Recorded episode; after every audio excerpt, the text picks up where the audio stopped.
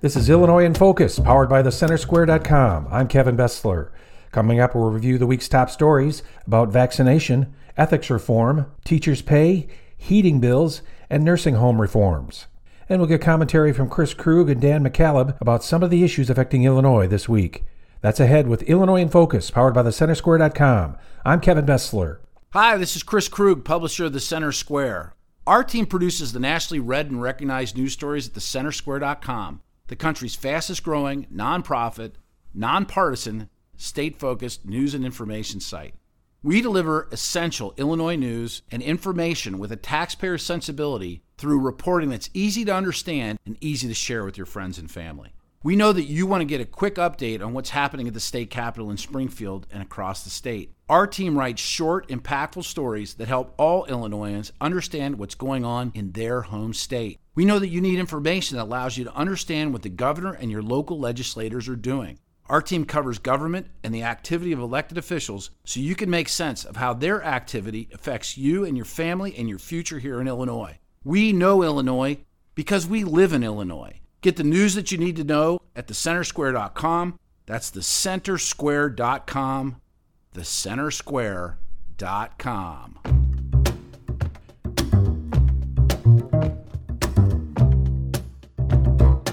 This is Illinois in Focus, powered by thecentersquare.com. I'm Kevin Bessler. Here are some of the top stories from the past week. Governor Pritzker is working to fix a loophole in the Healthcare Right of Conscience Act that allows people to forego vaccination due to religious reasons. Andrew Hensel has the story.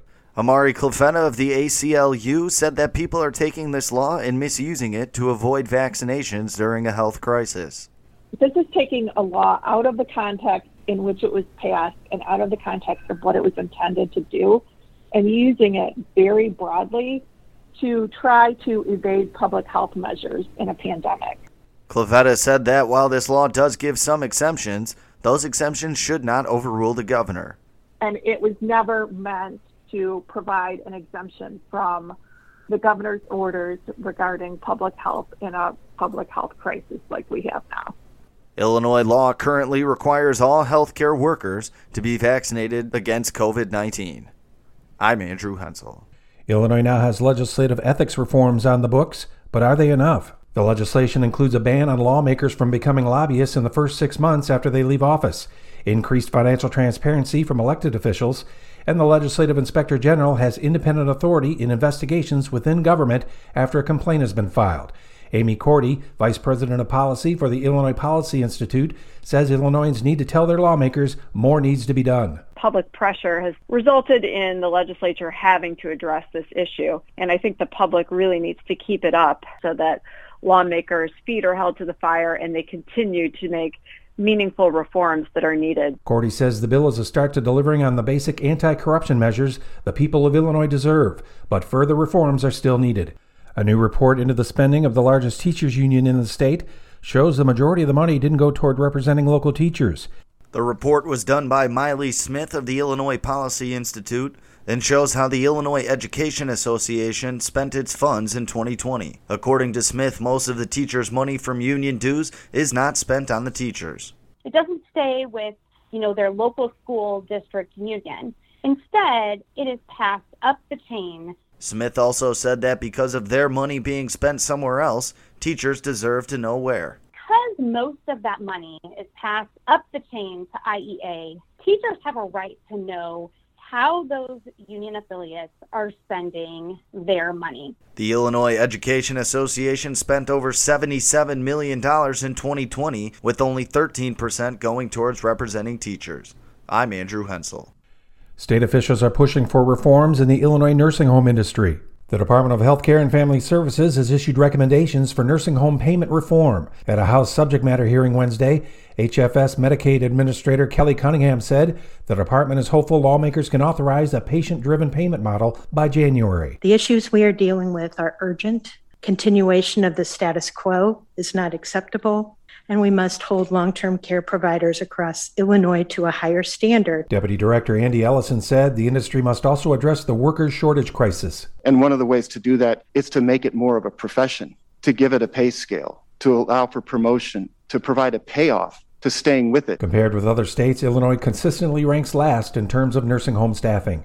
There is a bipartisan call for hearings on the forecast that Illinoisans could be paying hundreds more to heat their houses this winter. The Citizens Utility Board, a nonprofit watchdog group, said natural gas prices are skyrocketing due to out of control utility spending. Senator Sue Rezin is the top ranking Republican on the Senate's Energy Committee. It's important to understand why we have the high heating bills and also to see if there's anything that the legislature can do to lessen the impact on the ratepayers. Last winter, many Illinois communities dealt with massive natural gas bills, some shooting up over 7,000%. Jeff Kaufman, the mayor of Morton, blamed the gas companies. Our February bill for gas, which we are currently estimating to be 4.6 million dollars, and 3.5 million of that is, we believe, due to the price gouging. State Senate President Don Harmon has endorsed the idea of hearings on the matter. Those are the top stories of the week from Illinois. Find more online at thecentersquare.com. Coming up for Illinois in Focus, commentary from Chris Krug and Dan McCaleb. This is Illinois in Focus, powered by thecentersquare.com. I'm Kevin Bessler.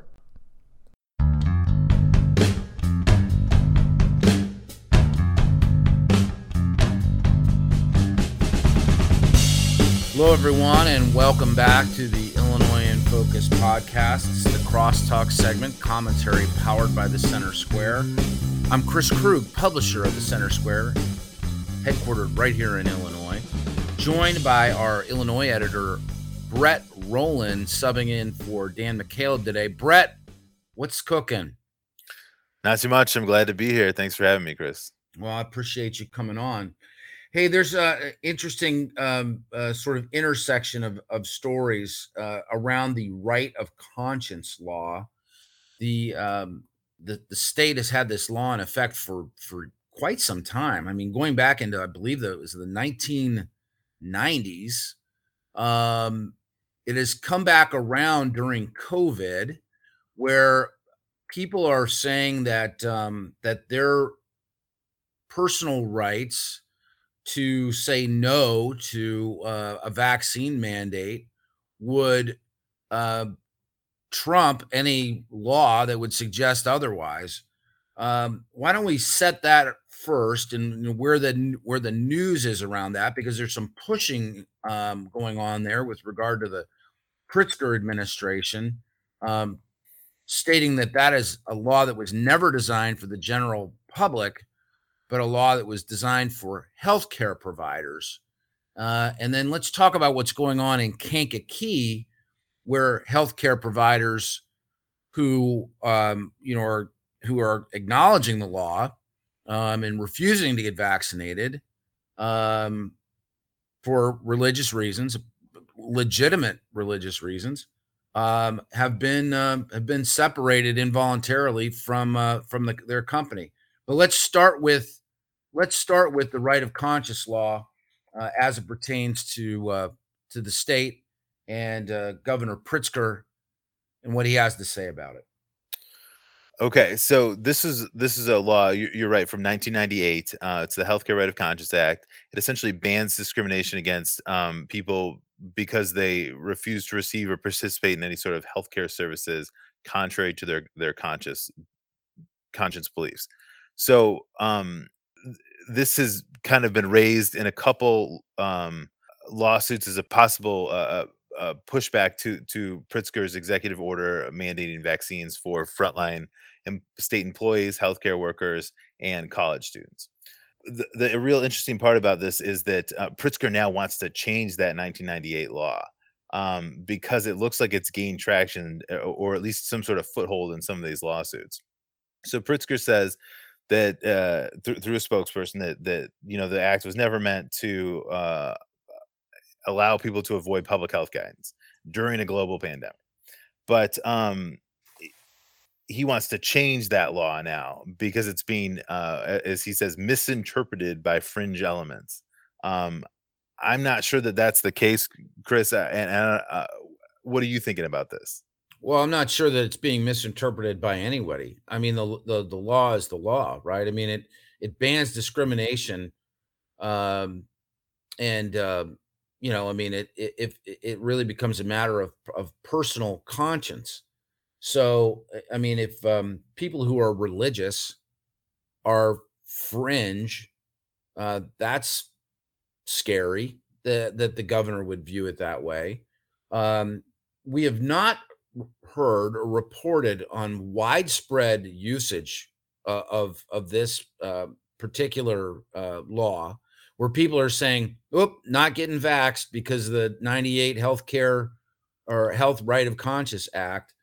Um, but because it is law, uh, those who have a legitimate claim um, for religious exemption are calling on that or calling that out, I should say. And um, now the governor seems like he wants to take it away from him. So if if, if that were to be the case, how would that be done? Um, I know that there's this, you know, there's been sort of uh, bubbling underneath about uh, this coming up at the veto session, but um, I mean, I would think it'd be kind of interesting or dang- dangerous on some level to rewrite a law like this to make it uh, fit a circumstance such as a pandemic. Right. I, I think that there's some there could be some real issues with that. Um, but it, and, and which is one of the reasons why I think the veto session uh, coming up, I think next week is uh, uh could be really interesting. Uh, we'll have to wait and sort of see where that goes. But it has been raised in a couple of lawsuits, and it was most recently raised um, in in a lawsuit by um, Liberty Justice Center. And, and that case is going to be particularly interesting, I think. So let's talk about that. So there are six nurses who are employed by Riverside Healthcare in Kankakee, um, who eh, eh, are refusing to be vaccinated, and they are imp- eh, they are imploring, um, you know, the court to look at the Health Right of Conscience Act and to, to rule in in their favor to prevent them from a having to get vaccinated uh, or B, losing their jobs as a consequence for refusing to get vaccinated.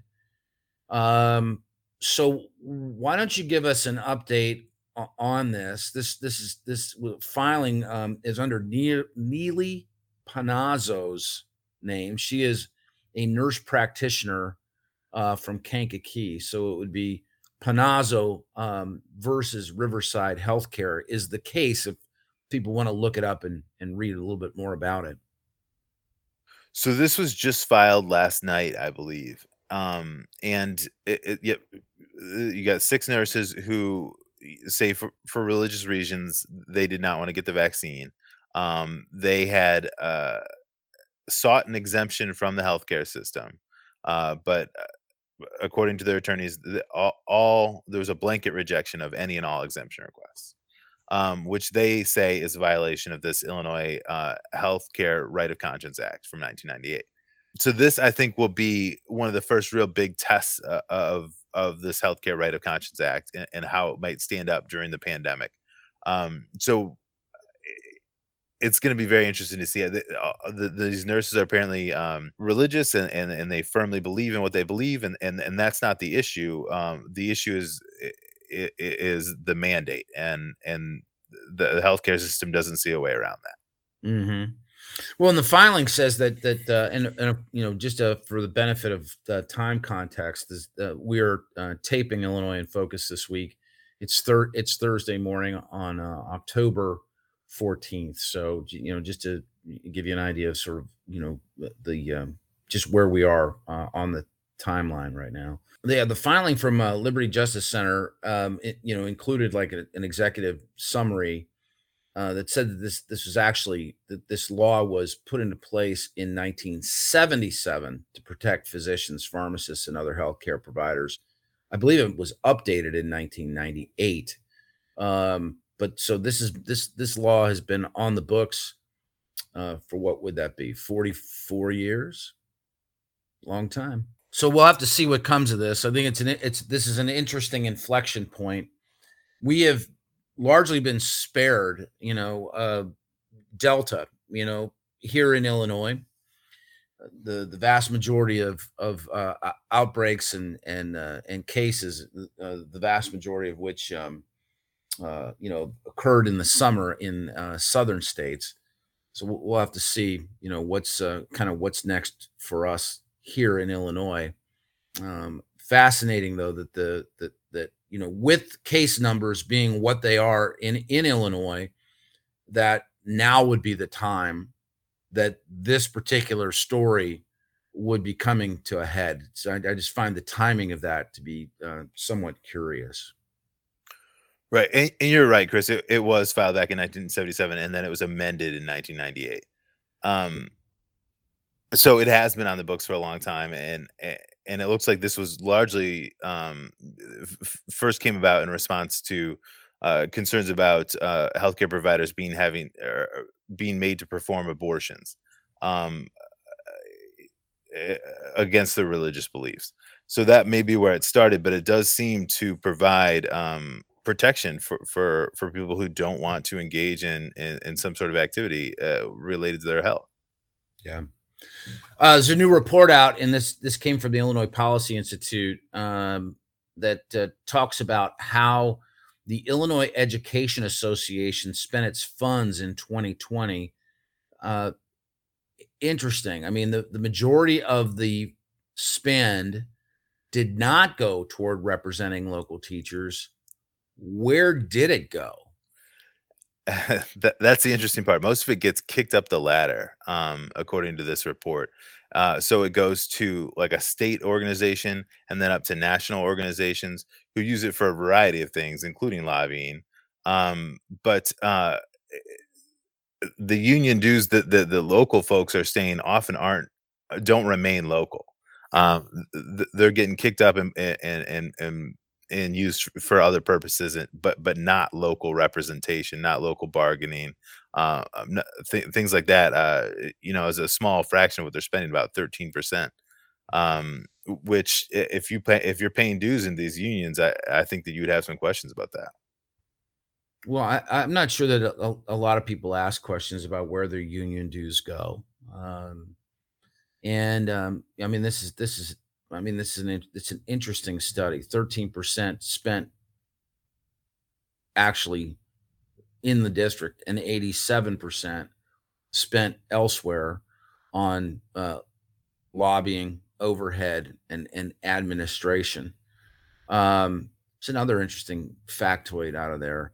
The IEA also reported, and this is directly from uh, from our story from this week. The IEA also reported spending fourteen point eight million dollars for officer and employee salaries for tasks unrelated to representational activities in 2020, that number is 52% higher than the amount spent on representing teachers.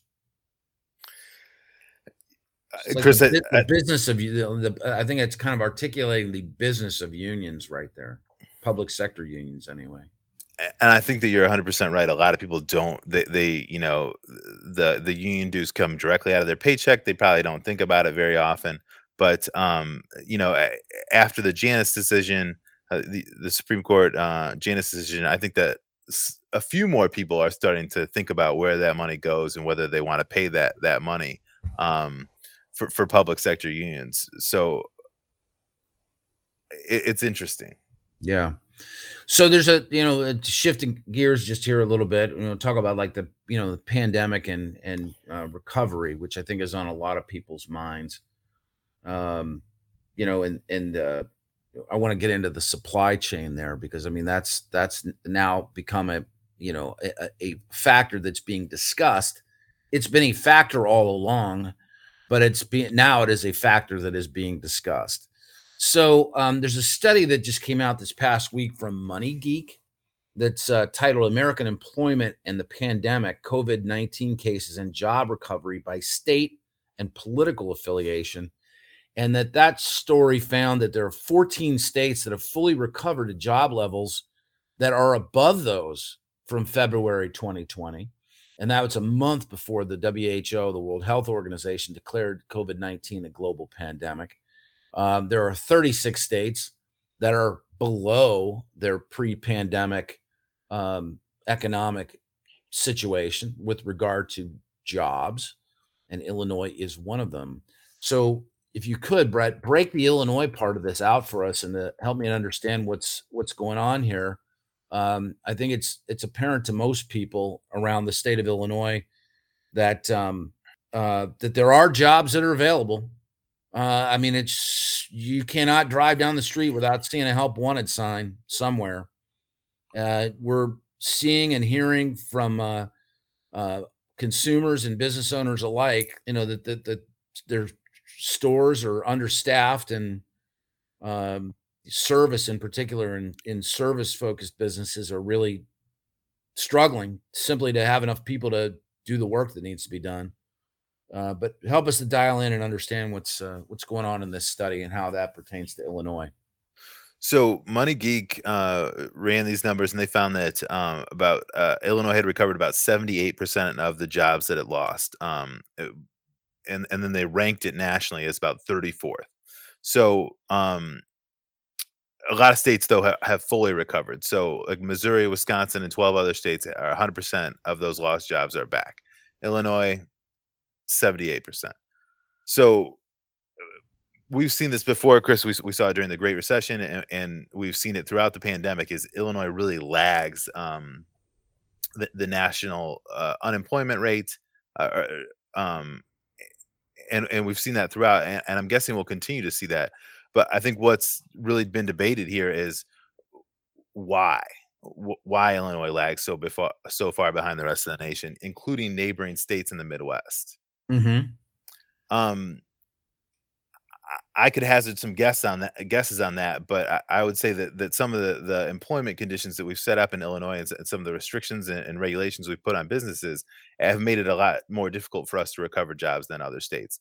Um, and I think that that, that was true pre-pandemic too. Uh, I think post-pandemic uh, or or amid the pandemic, we- we've seen uh, you know uh, some of the other states uh, quickly ended uh, the enhanced unemployment benefits from the federal government. That that additional three hundred dollars a week that that many said was keeping people from the workforce. Illinois didn't do that. Um, so uh, these may be consequences of, of those policy decisions. Mm-hmm. So, I mean, just uh, uh, you know, for some context, Illinois is down about a quarter million jobs. It's two hundred forty-three thousand fewer jobs now uh, than it, before the pandemic began. Um, across the border in Missouri, they are net up sixty-five hundred jobs. Kind of interesting. Wisconsin is net up seventy-three thousand five hundred jobs. yeah those are those are big numbers and it shows just how different you know and and, and chris i know you, your house is probably about an hour from the, the wisconsin border but it, it shows you just how how different these states can be e- even though they're so close It's fascinating stuff. And so, you know, one of the par- points of discussion that you know that that um, that's come up in the in the past week, you know, news wise, is um, is supply chain. Um, as if this is a new issue. I mean, the supply chain has has been uh, badly badly affected since the beginning of the pandemic. Um, you know, the United States was not the only place that shut business down, um, and then of, of course, you know, one of the the biggest you know, I wouldn't call it the brightest example because it's certainly not a bright spot. But you know, the uh, uh, the the chip manufacturers in Asia, uh, you know, have been set back in a in a significant way, not only by the pandemic but also by uh, natural disaster. A fire ripped through, you know, one of the largest chip makers in the world, just hamstrung the auto industry here in the United States considerably. Um, what's the, what if any relationship is there between supply chain and um, and employment in the United States, and, and specifically employment in, in Illinois. Are you are you you or the team from the Center Square in Illinois picking up anything on that? We've looked into this a little bit. We haven't written a, a whole lot about this in Illinois yet, but um, it is an issue. Uh, uh, you know, Biden earlier this week uh, met with, with CEOs from the private sector to, to try to um, get get through some of these uh, supply chain issues. But essentially, if you don't have the parts or supplies that you need for your business, you you know your business is not running at 100% capacity. You're going to either have to to make layoffs or or do less business or or serve fewer people. So it's kind of one of these functions of the economy, half open, half not. Um, and, and I think that we're going to continue to see issues with it. Uh, for me, uh, w- with with two little kids, I mean, I I think I'll probably order Christmas presents early, uh, but I, I think that there's going to be uh, wider impacts or greater impacts than just me having to order Christmas presents early. Well, yeah, I mean, and I think that you know most Illinoisans are already you know already seeing the you know the impacts of uh, of supply chain and and uh, supply chain problems. Um, that plus you know inflation uh, uh overall, uh, supply chain being a contributing factor uh, to inflation, but not the not the, the you know sole factor. Fascinating. I mean, I saw bacon prices were up twenty percent uh, in a month's time. And um, yeah, I mean, we didn't have we didn't have this on the schedule. It's a, a, little bit sort of outside of of the the conversation that we're having. But you know, it was just this week that it was announced that Social Security will have its largest uh, ever year over year increase, um, which I think puts a hole in the idea that this inflation is transitory. Um, at least to the degree that it had been previously explained. The, the Biden administration has a lot on its hands right now. And, um, uh, you know, managing the supply chain issue is is is is is uh, absolutely uh, one of them. The idea of opening up the ports twenty four seven, um, that we've arrived at that now, uh, fascinating. Um, as if this was not, you know, a solution that could have been had much sooner you know, it's been months since there have been that many uh, container ships waiting uh, in the harbors outside of Long Beach and and the Port of Los Angeles, and that we're just kind of getting to this uh, now. The, the the the best way to resolve this would be to make more of the stuff that you need to make stuff, and then to make that stuff in the United States. And um, uh, this administration has not um, really, you know, sort of waved a flag over that idea until now. So we shall see. Hey, Brett, one last thing I wanted to talk to you about um, uh, legislative maps here in Illinois. That they just very quickly to summarize, Governor J.B. Pritzker ran on a promise that you know that there would be fair maps.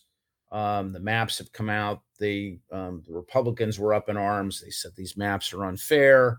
Um, you know, some have said that Pritzker's gone back on his pledge for fair maps. Uh, there hasn't been a lot of um, uh, defense uh, against that alle- of that allegation um, by the by by the Pritzker team, um, but uh, the the those who uh, who oppose the maps that that list continues to grow. The Illinois African Americans for Equitable Redistricting has filed a complaint with the Department of Justice to ensure that the maps optimize opportunities for minority voters. Um, their complaint is that the percentage or the number, I should say, the number of black majority districts is being shrunken again. So, what's the deal with this story, and uh, what can you tell us? Well, you're very right. And Pritzker ran on a on a, a campaign promise to to uh, veto any uh, you know gerrymandered or unfair maps. He uh, has had two opportunities to, to fulfill that campaign pledge. He's decided that he would not do that twice now. Um, so he's he's essentially saying, "I'm for gerrymandered maps. You know, I, am not going to change anything. We don't need an independent commission, even though that's what he promised voters." But which is uh, probably frustrating to a lot of people. But um, you got to think that that you know uh, black those people i mean those, those people those, those people who you know who advocate for the for you know for the truth i mean i think they'd be they'd probably be upset about that i mean if if you're promised something and uh, the exact opposite happens i would imagine that probably is irritating it's never happened to me before brett but i mean i'm just i'm just going out on a limb and guessing that that would be irritating um, we know uh, Illinois politicians have a tendency to overpromise, uh, but uh, Pritzker, for the most part, has delivered on some of his promises. Now, whether you agree with with what those promises and what his priorities were in the first place is another matter. But he has, for the most part, kept his word on a lot of things. But on this one, no, not even close. It didn't even try. Um, and, and, as a result, uh, you've got a lot of people who are upset, including uh, this group. And they've essentially said that you know we we have we, we had 16 majority black districts in, in 2011 there's going to be eight in 2021 mm-hmm. and we, there were um, uh, that's that's for black uh, representative districts. For for the Senate, it's going to be cut from eight to four. So, uh, I mean, when when you look at these numbers and when you look at the maps, you, you got to think that you know th- there's some issues here. People are upset, um, and and it's not it's not just uh, Republicans who, who didn't really have a seat at the table here, uh, but but it's it's minority groups, in, including uh, Latinos and and, and blacks. Mm-hmm. Well, ha- have Latinos um, spoken up um, regarding this as well? Yes, they filed a lawsuit uh, joining, I believe, or, or, in a case that was essentially lumped with the Republican lawsuit over over the maps. Mm-hmm. Oh, okay. So that would be like the Mexican American Legal Defense and Education Fund. Yes. Okay. Um, and there that suit, um, the the crux of that was that the maps were unconstitutional because they were based on population estimates. And this has been one of the I think this has been the the outcry all along, right? I mean, is it the that the the legislative maps that you know that that Illinois is is going with are maps that were uh, you know based on census numbers before they were complete. The census is now complete we have a much better idea of where the people are, but the maps are, you know, I guess ultimately where they wanted them to be. And by they, I mean Governor Pritzker and the Democrats. Right. This is a process that they've controlled from the beginning. Um, they they used um, uh, incorrect or, or not the most accurate census data to draw the maps before the June 30th deadline. Then they got the real data and they had to redo it um, so, uh, but but still, what what they've done is eh, they haven't made. Um, they certainly haven't, you know, done this in any sort of independent way, and, and you've got a lot of people who are upset about it now. Mm-hmm. Yeah, yeah, I, I it, that makes sense. I mean, it makes sense. Um, it almost seem like the maps are drawn to uh, ensure an outcome. I absolutely. I mean, it, I said almost. It almost seems as if the maps are drawn to create an outcome. Right. And, and, we've seen this in other states, and the consequences of this can be devastating for voters, for states, for for uh, for, for, for the democratic process. Really, when you have politicians who are picking who they want in their voting districts, and then you know to ensure uh, party ma- majorities, and then all of a sudden voters have no say and that's this is why a lot of people are frustrated with the electoral process throughout the country at almost every level is they don't feel like their vote matters and it's because of things like this these are this is the reason uh, it's the gerrymandering the, the, the playing with the maps the, the you know putting who you want in your district rather than listening to the voters in your district yeah without a doubt um, good summary. Brett, always terrific to catch up with you. I appreciate you um, coming on. Um, any uh, final thought, parting shot? Um, I'm just th- thanks for having me on. Uh, as I always like to be here. Um, I'm very interested in what's going to happen in veto session in Illinois, um, and, and, to see how that uh, shapes up in the next couple uh, days and and weeks, and then we'll we'll go from there. Um, look forward to the next time I'm on. Yeah, it's terrific. I look forward to seeing what what uh, the team from the Center Square produces next week during veto session. So for Brett Rowland, this has been Chris Krug. You've been listening to the Illinois in Focus podcast. Now over to Kevin Bessler for a look at what the Center Square will be working on next week. Next week, the fall veto session takes place as lawmakers return to Springfield. This has been Illinois in Focus. For more Illinois stories and commentary online, visit thecentersquare.com. For the Center Square Illinois, I'm Kevin Bessler.